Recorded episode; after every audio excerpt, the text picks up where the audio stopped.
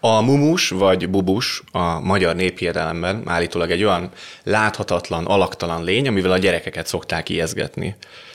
Állítólag azért alaktalan, mert mindenkinek a saját félelmeinek a megtestesülése, hiszen nincs egy konkrét formája.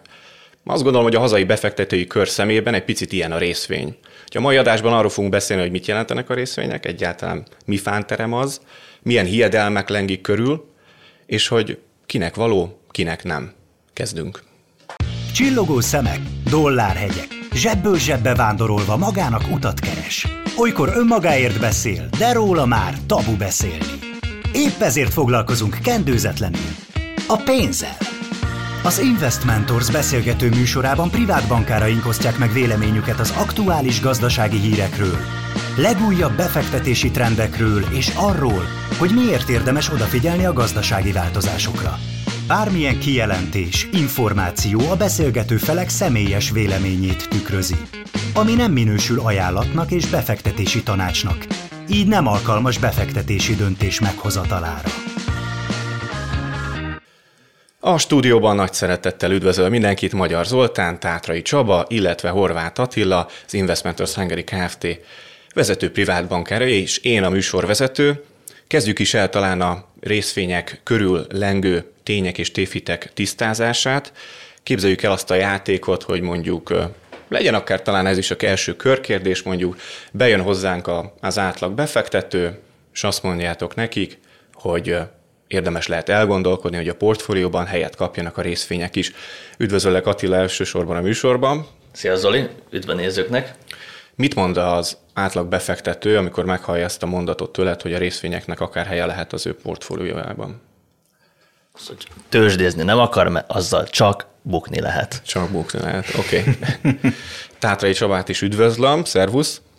Szervusz, szia Zoli, üdvözlöm a nézőket, hallgatókat. Neked mit mondana az átlag ügyfelet, hogyha meghallja a részvényszót?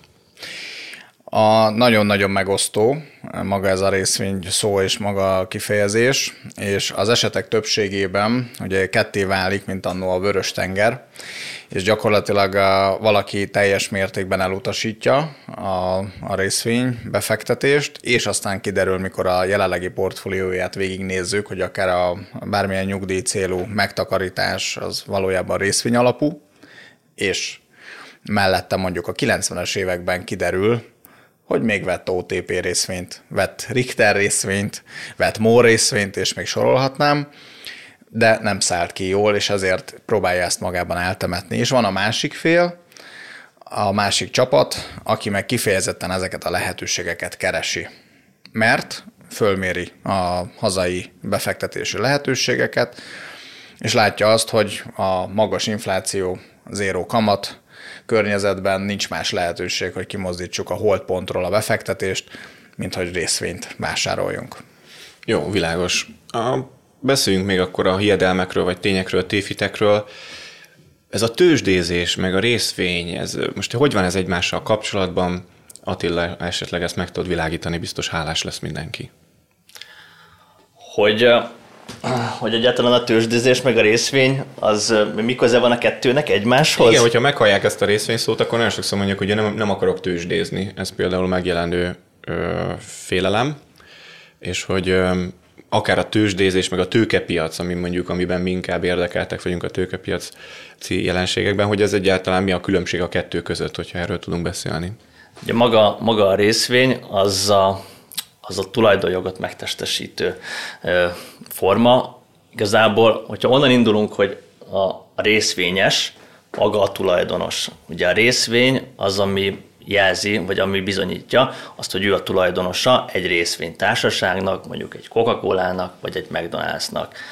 És mivel a, a, a részvényekkel azokkal, a, legalábbis a nyílt részvénytársaságoknak a részvényeivel, amikről most ebben az esetben mi is beszélünk, a, a közismert nevén, tehát amikor ezt a részvényszót használjuk, azokkal kereskedni lehet, a kereskedésnek a helye az a tőzsde, és, és többek között a részvényeket, illetve minden egyébnél hosszabb távú befektetési formát, ezek, ezeket egy gyűjtő fogalomként, tőkepiaci befektetésekként szoktuk megnevezni. Tehát itt van egy nagy differencia az időtáv elsősorban, meg az, hogy egyáltalán tartom-e tartósan a befektetésemet, vagy akár napi szintű manővereket hajtok végre annak érdekében, hogy akár napi szintű nyereségeim keletkezzenek. Tehát itt a tőkepiaci befektetések esetében jellemzően ez a buy and hold verzió, ami szokott, mint stratégia működni. Hát, hogy az lenne az ideális, hogy igazából a tőkepiaci befektetésnek minden ide tartozik, ami részvény, kötvény, befektetési alap, ugye ezek a, ezek a leginkább, amiket ide szoktunk sorolni ezekbe a kategóriába, ami mondjuk nem tőkepiaci befektetés, hanem mondjuk pénzpiaci befektetések, azok egy évnél rövidebb befektetések, ilyenek lehetnek mondjuk a nagyon rövid lejáratú állampapírok, de, de amikor leginkább befektetésekről beszélünk, ez a befektetés szó egyáltalán így a közhasználatban így előkerül, akkor azok szinte mindig tőkepiaci befektetések, hiszen mindig, vagy mindig ebből a három nagy kategóriából valamelyikről van szó, vagy részvényről, vagy kötvényről, vagy ez ezeket összefogó befektetési alapról. Oké, okay, tiszta sor. Szerencsejátékozásnak is szokták hívni. Mi erről a vélemény? Alapvetően az is szerintem probléma lehet a, a fogalmak tisztázásával, vagy talán, hogyha mélyebbre ásunk így a néplélekben, akkor a mögöttes pszichológiát érdemes megvizsgálni hogy van a broker, aki a 90-es években, meg a 2000-es években felhívott, és akkor ő eltősdézte a pénzemet, és akkor adott, vett, és általában az én káromon. Wall Street farkasa. Hát a Wall Street farkasa, igen, Amerikában, Amerikában ugye ott nagyon sok film is készült erről, de Magyarországon is azért tudnánk mondani cégeket, akik sajnos nagyon kártékony hatást gyakoroltak a magyar megtakarításokra. És részben egyébként ennek is köszönhető, hogy Magyarországon rekord alacsony a részvénykitettség a, a hazai megtakarítók számláin. Ez 4 környékén van, ami, ami egy, tényleg egy mostani, mondhatni történelmi pénzügyi környezetben, vagy gazdasági környezetben is nagyon alacsonynak számít, szemben például a 20-25-30 vagy akár 40 os részvénykitettséggel, amit például Nyugat-Európában vagy Amerikában tapasztalunk.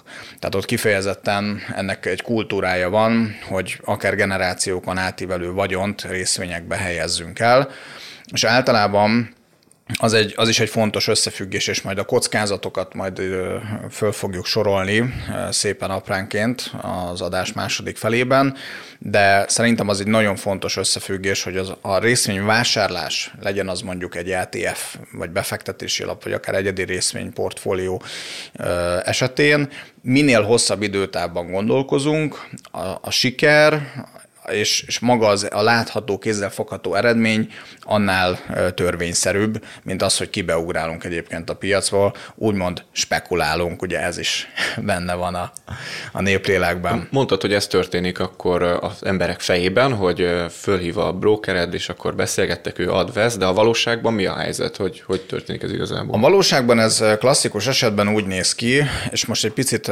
megint itt a, a definíciók szintjéről szeretném ezt a kérdést megválaszolni, válaszolni.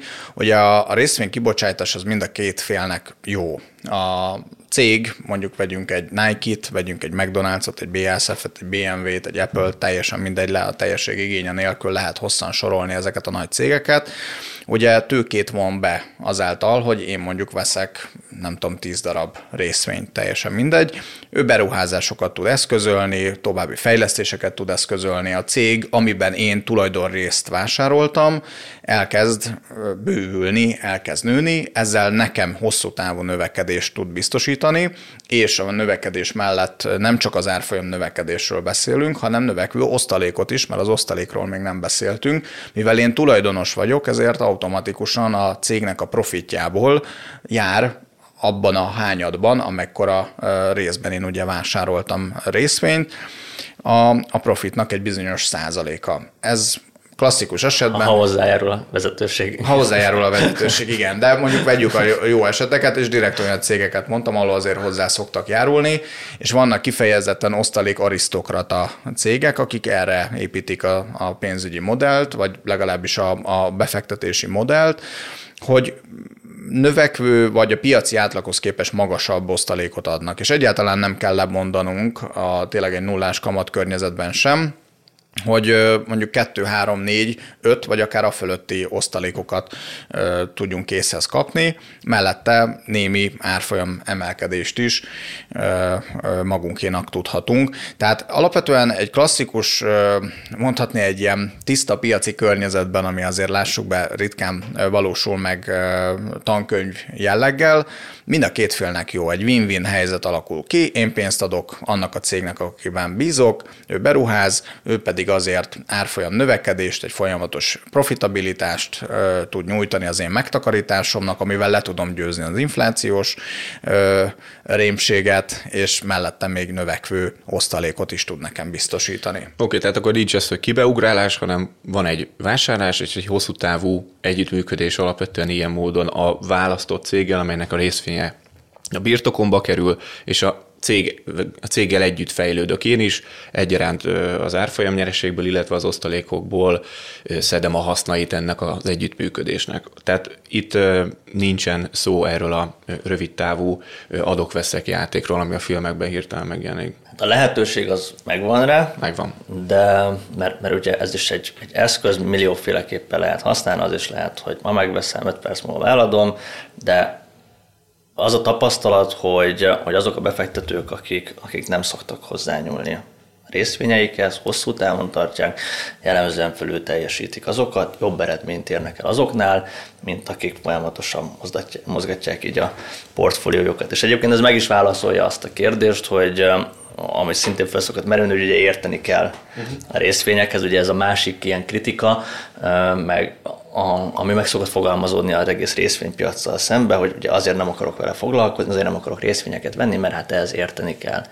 De pont a, a Credit Suisse-nek volt ezzel kapcsolatban egy tanulmánya, ahol megnézték azokat az ügyfeleiket, akik már hosszú évekre, egy-két évtizede egyáltalán nem nyúltak a portfóliójukhoz, és azokat, akik folyamatosan cserélgettek benne a befektetéseket, és mit ad Isten azt volt a tapasztalat, hogy azok, akik egyáltalán nem foglalkoztak a befektetéseikkel, a részvényeikkel, jellemzően jobban teljesítettek azoknál, mint akik folyamatosan cserélgették.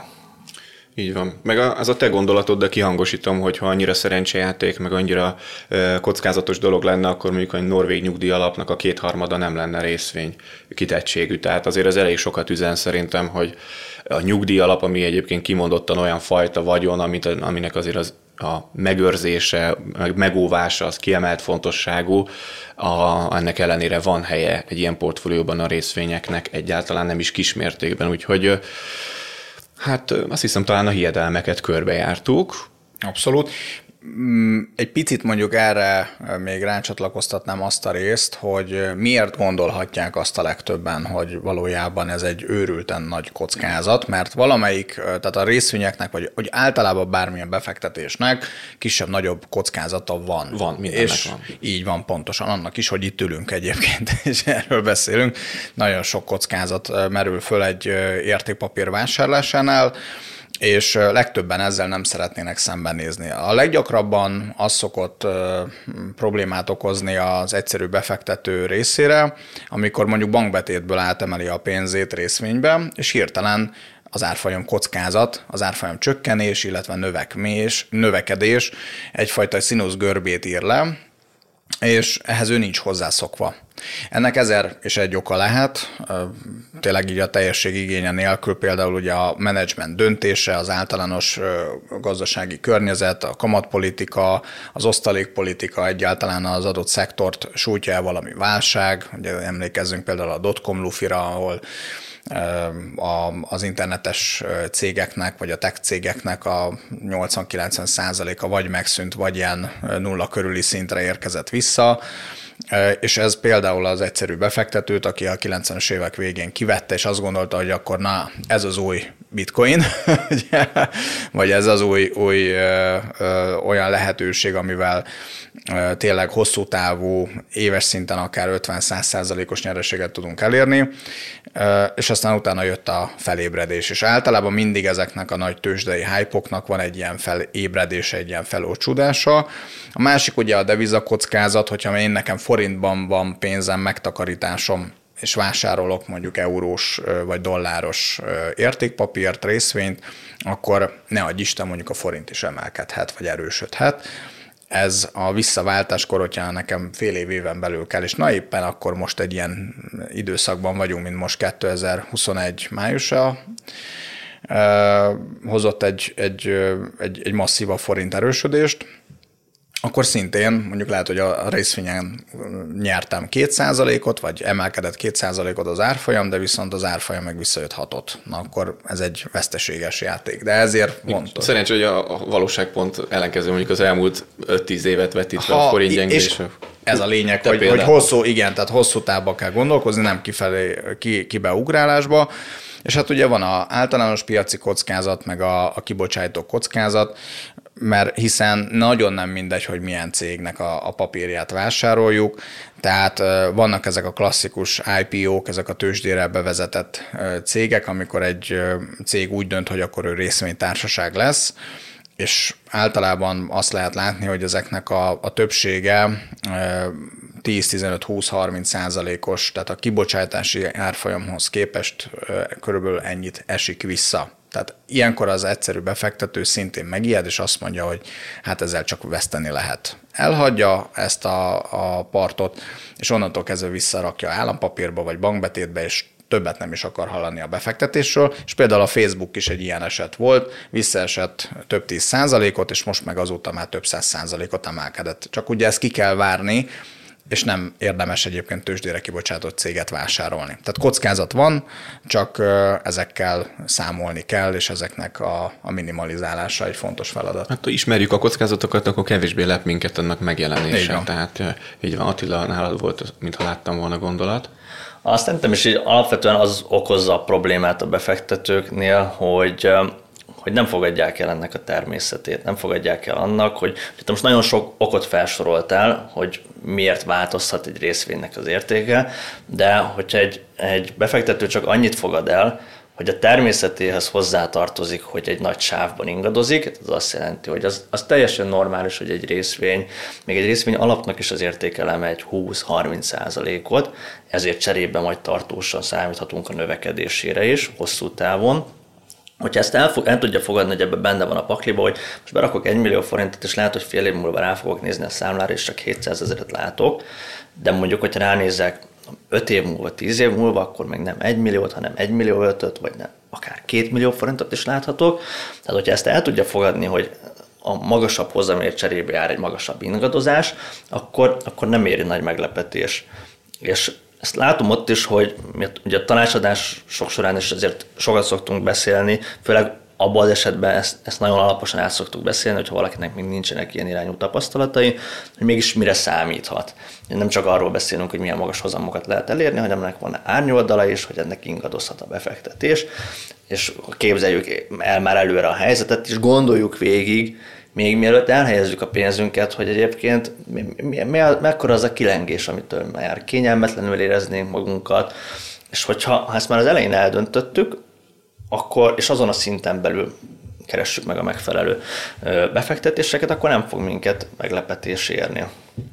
És, és szerintem ez, ez a kulcs ennek, hogy, hogy ezt az elején tisztázzuk, fogadjuk el, hogy a természetéből adódik a, árfolyamoknak a változása, föl is mehet, az pénzünknek az értéke, de le is mehet, de, de, de azt is fogadjuk el, hogy természetének az is a része, hogy hosszú távon növekednek a részvények, hiszen az egész kapitalizmusnak az alapja a növekedés, az utóbbi mm, egy-két száz évben pedig abszolút így a kapitalizmus dominálja a világot, és, és a növekedés az, az abszolút erről szól. Úgyhogy, hogyha ezt el tudjuk fogadni, hogy, hogy ez, ez a növekedés, ez a vállalati növekedés, meg úgy általában ez benne, szerintem bele is van kódolva az embernek a természetébe, hogy, hogy a növekedést, a fejlődést így a szem előtt tartja, akkor ez meg fog jelenni majd egyszer a részvényárakban is, úgyhogy ez csupán időkérdése, hogy, hogy látszódjon majd a számlánkon is mondjuk az elmúlt száz év tapasztalatait vesszük alapul, hogyha elég nagyot merítünk a részvénypiacból, akkor törvényszerűen növekményekkel fogunk szembesülni. Tehát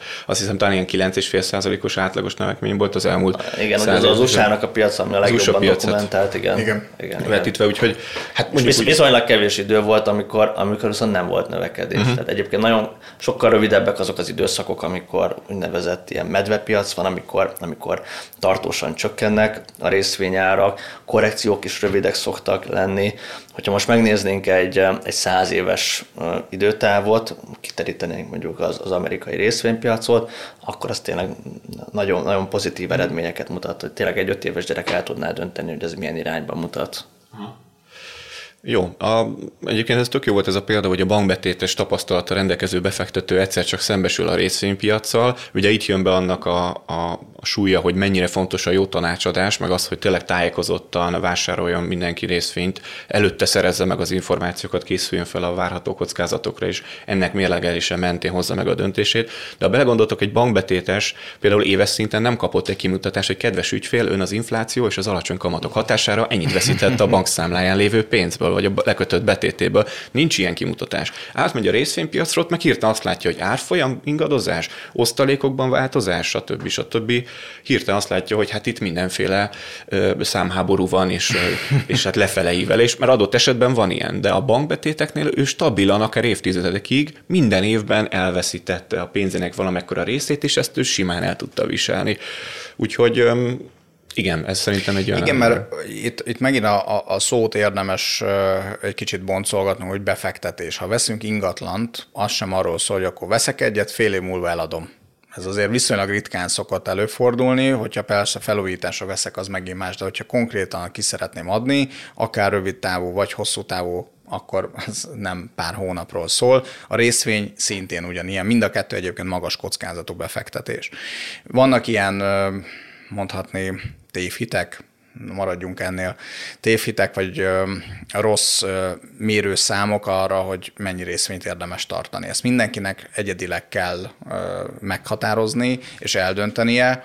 Van olyan például, hogy 25%-nál kevesebbet nem szabad, de 75%-nál többet sem, vagy rakjunk 60-40 arányba, vagy ki mennyi éves, és akkor a 100-hoz, tehát mondjuk, hogyha én 36 vagyok, akkor a maradék mennyiség, amit a 100-ig elérek, évek számában annyi legyen a százalékos kitettség a részvény. Ez majdnem olyan, mint a horoszkóp, most így megtetted. Igen, tehát hogy, hogy azért a, a dili vonat nem áll meg itt sem, és szerintem pont, amit Attila is nagyon jól körbejárt és megfogalmazott, hogy, hogy itt egyedi kockázatok vannak, és mindenkinek egyedileg kell eldönteni, hogy mennyire tud egyébként azonosulni az adott céggel, iparággal. Mert a kockázatok, hogyha egy-két papírt vásárolok, akár megyük csak a magyar ö, piacot, itt tényleg nagyjából egy kezemen meg tudom számolni, hogy a magyar lakosság ö, ebben a, a, a négy-öt fő részvényben tartja a, a, a részvénykitettségben gondolkozó lakosság a pénzét, a megtakarítását. Csak a magyar piac, igen. Igen. Igen. OTP Richter, igen. És, és a teljes magyar piac, ugye amennyi a Bux Indexben, még egy pár évvel ezelőtt olvastam egy ilyen statisztikát, hogy a napi forgalomnak a mennyisége az negyed akkora a teljes Buxban, mint például csak az Apple részvényben. Tehát az a lik, úgynevezett likviditási kockázat itt is egy komoly problémát jelent. Nem arról van szó, hogy most ne tudnám eladni az OTP-t pár percen belül, hogyha adok egy megbízást, de a kisebb papíroknál már komoly problémák lehetnek, és az ember beleragad, és amikor elkezd zuhanni egy cégnek a papírja, mert kicsit vett, és úgy gondolta, hogy spekulálna, akkor alul vásárolunk, vagy hallott valami e, fülest, ami úgy gondolja szerinte, hogy az föl, fölíveléssel fogja késztetni azt az adott részvényt, akkor bele lehet ragadni, és csúnya katasztrófákat tud okozni egy részvénybefektetés. De éppen ezért szoktuk mindig azt mondani, hogy ha, részvényt vásárolunk, akkor, és pláne mondjuk korábban nincs ebbe tapasztalatunk, akkor mindenképpen mondjuk érdemes iparági szegmens vezetőket, vagy legalábbis amik az adott szegmensben a, a, a top 3-ban vagy a top 5-ben benne vannak. És el is érkeztünk ugye a diversifikációhoz, a kockázatnak a porlasztásához. Amikor részvényeket vásárolunk, akkor ne egyet vegyünk, hanem praktikusan több tíz darabot, vagy akár több százat, ezt egy ETF-en vagy befektetési alapon keresztül meg tudjuk tenni. De ha mindenképpen csak egyedi papírokat akarunk, és azt mondjuk, hogy van 10 millió forintunk, és nekünk elég nagy a kockázatvállalás, azt mondjuk, hogy 80%-kal legyen akkor részvényekben, és 10 évben gondolkozok. Az már szerintem egyébként egy optimális futamidő egy részvény befektetésbe, az évek számának csökkenésével a kockázat is egyre jobban nő. Tehát így van egy ilyen kölcsönhatás. És hogyha egészségügyi papírokat, technológiai, automobilitás, ipar, kereskedelem, fogyasztási cikkek, luxus, stb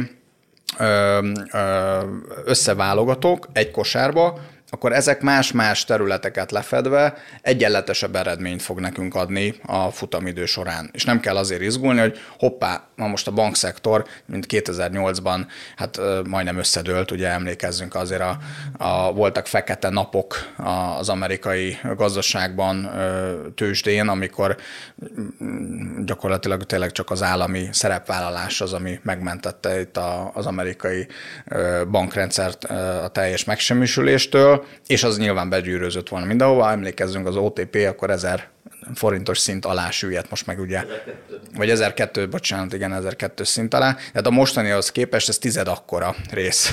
Egyébként érdekes, hogy most, amikor volt a 2020 elején a visszaesés, akkor, akkor nagyon sokan számítottak arra, Még hogy, megy. hogy, hogy le fog menni majd ilyen 1-2 ezer forintos árig de hát azért, azért ilyen szinten sajnos így nem ismétli a történelem önmagát mert az ott azért sok minden változott. De egyébként a, a, az, az teljesen igaz, és ezt látom én is így a, a, az ügyfeleknél, hogy, hogy amikor beszélgetünk arról, hogy mit, milyen kockázatú befektetésnek sorolnak, ugye sokan mondják azt, hogy hát csak biztonságos befektetést keresnek.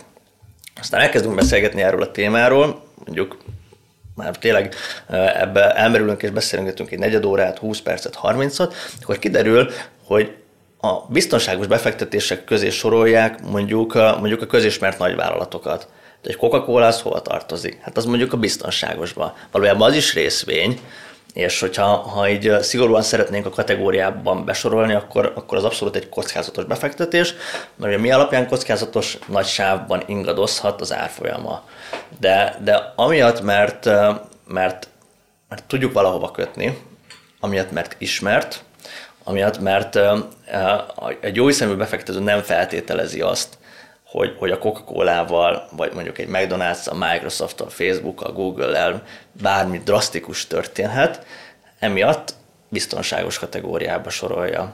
Úgyhogy szerintem egyébként ez is lehet egy ilyen átmenet, egyfajta megoldás, hogy ha már, ha már szeretnénk, ha szeretnénk biztonságosabban maradni, de mégis azért szeretnénk magasabb hozamokat elérni, akkor legalább olyan részvényeket keressünk, amit ismerünk. Igen. Olyat, amifelé van valamiféle bizodalmunk, amiről feltételezzük azt, hogy, hogy ez tíz év múlva is működni fog. 30 éve ezt, a, ezt az üdítőitalt iszom, nem lehet belőle. Természetesen lehet, de nyilván ezeknek a cégeknek a stabilitása azért az elmúlt időszakokat véve viszonylag egyértelmű, de észszerű, hogy a részvényeknél azért szót kell ejteni az ingadozás. Az ingatlant is egyébként biztonságosnak szokták mondani kis hazánkban, tehát hogy van erre, hogy majd ingatlanba fektetek, meg majd abból élek a nyugdíjas éveimben, és hogy hát az kemény. Az kemény. Oké, okay, kinek jó, kinek De mondjuk nem. az ingatlannál egy érdekes téma az, hogy Ugye mi lenne akkor, hogyha mondjuk mindenkinek a, az otthonára, az ingatlanára lenne egy ilyen számláló, akkor hazamész, és az ajtóra ki lenne írva, mennyit ér? éppen mennyit ér. és vagy, vagy tudod, ilyen amortizációs szint a mai napon az összes beépített ingatlan rész, ingóságok ennyit értéktelenedtek, illetve az árfolyamon jelenleg most ennyit ér. A, Igen, mert sokan azt hiszik, hogy olyan, mint a villanyóra. Tehát a, tudod, csak felfele ja, számlál az ingatlannak az értéke, holott ez is a 2008-as válság után ugye azért több tíz százalékot esett globálisan az ingatlan piacnak a, az átlagára. Igen, egyébként talán ez, ez is egy kicsit ilyen ö, ijesztően hathat a részvénypiacban, hogy, hogy sokkal direktebb a visszacsatolás. Jön, aha. Igen, tehát hogy ja, ugye, amikor nyitva van a tőzsd, akkor igazából másodperccel pontosan tudod azt, hogy mennyit érnek az adott befektetések, Hát ingatlant azt meg megveszed most, meg lehet, hogy eladod 20 év múlva, ebbe a két időpontban nézed, közben nem nézed, hogy a szomszéd mennyire adta el. A... Meg tudom fogni, ugye, mert a részvény az dematerializált. Meg mondjuk, ha, ha van egy bérlőm, akkor ő fixen, ugye ez a, az osztalékok érkeznek az ingatlanba, tehát fizeti a bérleti díjat, számomra abban nagyjából nincsenek ingadozások, hiszen az így egy ilyen megállapodásszerű, tehát emiatt sem kell aggódnia, de egyébként az értéke folyamatosan változik ennek az eszköznek is. A kinek jó, kinek nem témakört vesézzük ki még ilyen záróakkordként. Mit gondolsz, Csaba? Két dolgot nem említettünk, vagy csak érintőlegesen. Az egyik az, hogyha az ember, a befektető most 2021-ben szeretne vásárolni mondjuk részvényeket, azt megteheti két úton. Vagy az, hogy ő maga megvásárol könyveket, és fölszed magára egy olyan tudást, amivel szépen fokozatosan, lépésről lépésre el tud indulni a részvénybefektetői státuszában.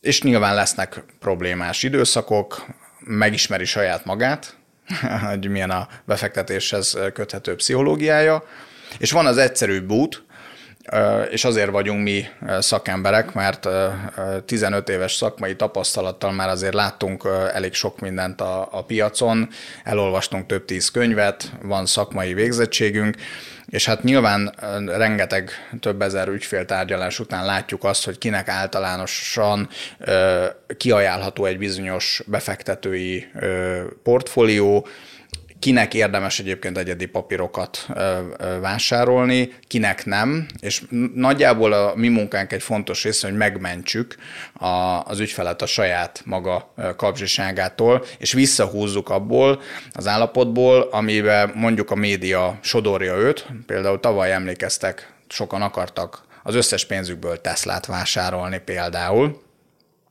vagy mondhatni még nagyon sok az elmúlt minden évnek vannak ilyen felkapott befektetési eszközei, és... Minél magasabb az árfolyam, annál többen akarják és igen, vásárolni. És általában ez Ami elég súlyos hiba. Igen, igen, igen. Tehát általában ugye ez a, a, az értékalapú befektetésnek egy fontos ö, ö, eleme az, hogy olyan befektetéseket, olyan részvényeket vásároljunk, amik sokkal jobb értéken kéne, hogy fussanak, mint ahol az aktuális árfolyam szint van. Praktikusan egyébként szintén a tavalyi évben azért a március-áprilisi piaci zuhanások tökéletes beszállást adtak a legnagyobb cégekbe, amikről beszéltünk, tehát meg lehet nézni a tech szektort, az egészségügyet, a fogyasztási cikkeket, ipar, kereskedelem, tehát ezek mind-mind több tíz százalékos visszaesésben voltak. Na, az egy tökéletes beszállás volt, és nagyon sokan megfogadták, hál' Istennek a, a tanácsainkat, hogy ott érdemes vásárolni, és a kötvény alapokat, vagy az egyedi kötvényeket érdemes mozdítani valamely formában. Szabad tőkét, szabad tőkét vagy új, új tőkét bevonva, így van, és abból vásároljunk, mert olcsón lehet jó minőségű papírokat vásárolni, és ez nagyon szépen egyébként be is jött. Tehát a, a lényeg az a, az egész blokknak szerintem, hogy vagy a, önállóan kezd az ember ezzel foglalkozni, és akkor bele kell rakni azt a több száz órát, tehát nem lehet megúszni, hogy, hogy tényleg eredményt is érjünk el, vagy vagyonkezelőkre, illetve privát bankárokat vesz segítségül, és természetesen fizet meg, mert a másik út az mindig olcsóbb, természetesen, tehát ezt azért fontos hozzátenni, de a végeredmény szempontjából sokkal-sokkal jobb, hogy... Az időpénz, tehát nem lesz olcsóbb, van. tehát az, az a munkaóra, amivel ő maga teremti meg magának Igen. a tudást, amivel a részvénybefektetésekben mondjuk el el, elfogadható helyre kerül, az forintosítható, és akkor az meg kiváltható azzal, a leg, hogy leg, helyre a, szerzi az infót. A legtöbbe az kerül, hogyha az ember nem mozdul. Ja. És, és hagyja elporladni a, a nehezen szerzett megtakarítását. Tehát, hogy van egy jó, jól diversifikált részvényportfólió, meg megfelelő felkészültség információs, hogy nagyjából mire lehet számítani, meg mondjuk pár altató pirula, és akkor nem vagyok, nem vagyok teljesen ideg, és nem nézem meg minden nap ezt a történetet, mert tudom, hogy hogyan működnek, és hosszú távon hogyan lehet ebből egyébként profitálni, akkor alapvetően nekem javasolt az, hogy részvényportfóliókban vagy részvénykitettséggel is rendelkező portfólióval rendelkezzek. De ki az, akinek egyáltalán nem javasolnátok, Attila? Szerintem induljunk onnan, hogy, hogy maga ez az egész részvény, és hogy mondhatom azt is, hogy maga kockázatos befektetések, ez, ez kicsit olyan, mint így a csípős. Lehet egy, egy csipetnyi borsot helyezni az ételbe, de belakhatunk egy maréknyi habanérót is. Nyilván a kettő között, tehát ízlés kérdési, hogy, hogy ki melyiket így szereti. Sürgősségi. A kettő között a különbség. De, de, a kockázattal is ezzel együtt így a részvényekkel is az a helyzet, hogy lehet azt csinálni, hogy valaki csak magas kockázatú részvényekbe, Tesla meg társaiban gondolkozik, és all-in, meg lehet azt is csinálni, hogy éppen, hogy csak mondjuk 5%-nyi, 10%-nyi kitettséget, vagy mondjuk nem is részvényalapokban, hanem vegyes alapokban gondolkodik. Ugye a vegyes alapoknak megvan az az illúziója, hogy nem vettem részvényt, nekem vegyes alapokban nem részvényem. Igen. De, de, de, ezzel együtt mondjuk hozza azt a, az eredményt, hogy hogyha konjunktúra van, erősödik a részvénypiac, akkor, akkor azzal együtt mondjuk egy vegyes alap is jobban szokott tevelkedni, mint a, mint a kötvények. Oké, hát végülis aki el tudja fogadni, hogy, hogy a pénze konzerválódik, vagy csak hát ilyen nagyon lassan párolog, annak, annak adott esetben lehet az is, hogy akkor ő sosem rendelkezik majd részvényekkel. De Igen, még, még érdemes megnézni, hogy a világ leggazdagabb emberei, ha megnézzük most a Forbes százas listát, akkor gyakorlatilag mindenki részvénybefektető. Tehát ugye a világ leggazdagabb embereinek a vagyona, az túlnyomó részt részvényekben van. Igen. Úgyhogy, hogyha a tőzsdén igazából csak bukni lehet, akkor, akkor az hogy lehetséges, hogy a világ leggazdagabb embereinek a pénze az mind a részvénypiacból származik. És ugye a világ egyik leggazdagabb ember a Warren Buffett, neki van egy szellemes megjegyzés, ezt muszáj felolvasnom, mert ez így szerintem a vége felé közeledve. Ez, ez kifejezetten szellemes és, és fontos megjegyzés. Ugye, hogy a sikeres befektetéshez mindig idő kell, egy gyerek megszületését sem tudott sietetni úgy, hogy inkább kilenc nő legyen egy hónapig terhes. Hát ez föl is vezette és össze is foglalta, tehát ő kifejezetten, ugye, hogyha megnézzük a Warren Buffettnak vagy a Berkshire Hathaway-nek az életútját, akkor ugye az már 60 éves életútról van szó, ami, ami, ami stratégiát ő kialakított, illetve az ő mestere Benjamin Graham gyakorlatilag egy ilyen száz éves múltra tekint már vissza, és ő ebből a szempontból is egy hiteles forrás. De hogyha már Warren Buffettról beszélünk, érdemes azt is megjegyezni, hogy most már azért van lehetőség ETF-ek vásárlására is. És például ő azt mondta, hogy talán a legegyszerűbb, hogyha valaki saját maga akar elkezdeni befektetni, akkor vásároljon mondjuk a Standard Poor 500-nak az ETF-ét, tehát ez azt jelenti ugye, hogy a legnagyobb 500 amerikai céget egyszerre tudom megvásárolni, az ETF-eknek a fenntartási díja a legalacsonyabb, megvásárolja buy and hold, és 10 év múlva, vagy 15 év múlva kiveszi a, a, a pénzt. Az is fontos, hogy mivel ez egy hosszú idő, és közben lehetnek váratlan kiadások, ezért nem érdemes a teljes befektetési vagyonunkat részvényekbe rakni, legyen mondjuk 5% vagy 10% egy úgynevezett ilyen tartalék ö, eszköz, legyen az praktikusan mondjuk állampapír, rövid lejáratú állampapír, de semmiképpen se bankbetét okay. vagy, vagy kötvény alap, amiből ki tudok gyorsan szállni. Akkor nyitottság, türelem, meg felkészültség, hát információszerzés akár rajtunk keresztül is, mindenkinek nagy szeretettel és, és hát köszönettel vagyunk a figyelmiért, nézés, nézettségért és hallgatottságért. Magyar Zoltán, Tátrai Csaba és Horváth Attila üdvözöl mindenkit a viszont hallásra, viszontlátásra. Viszontlátásra. Viszontlátásra. Ez volt a Pénzbeszél az Investmentors podcastje. Ha tetszett, iratkozzon fel ön is, hogy ne maradjon le a legújabb felvételekről.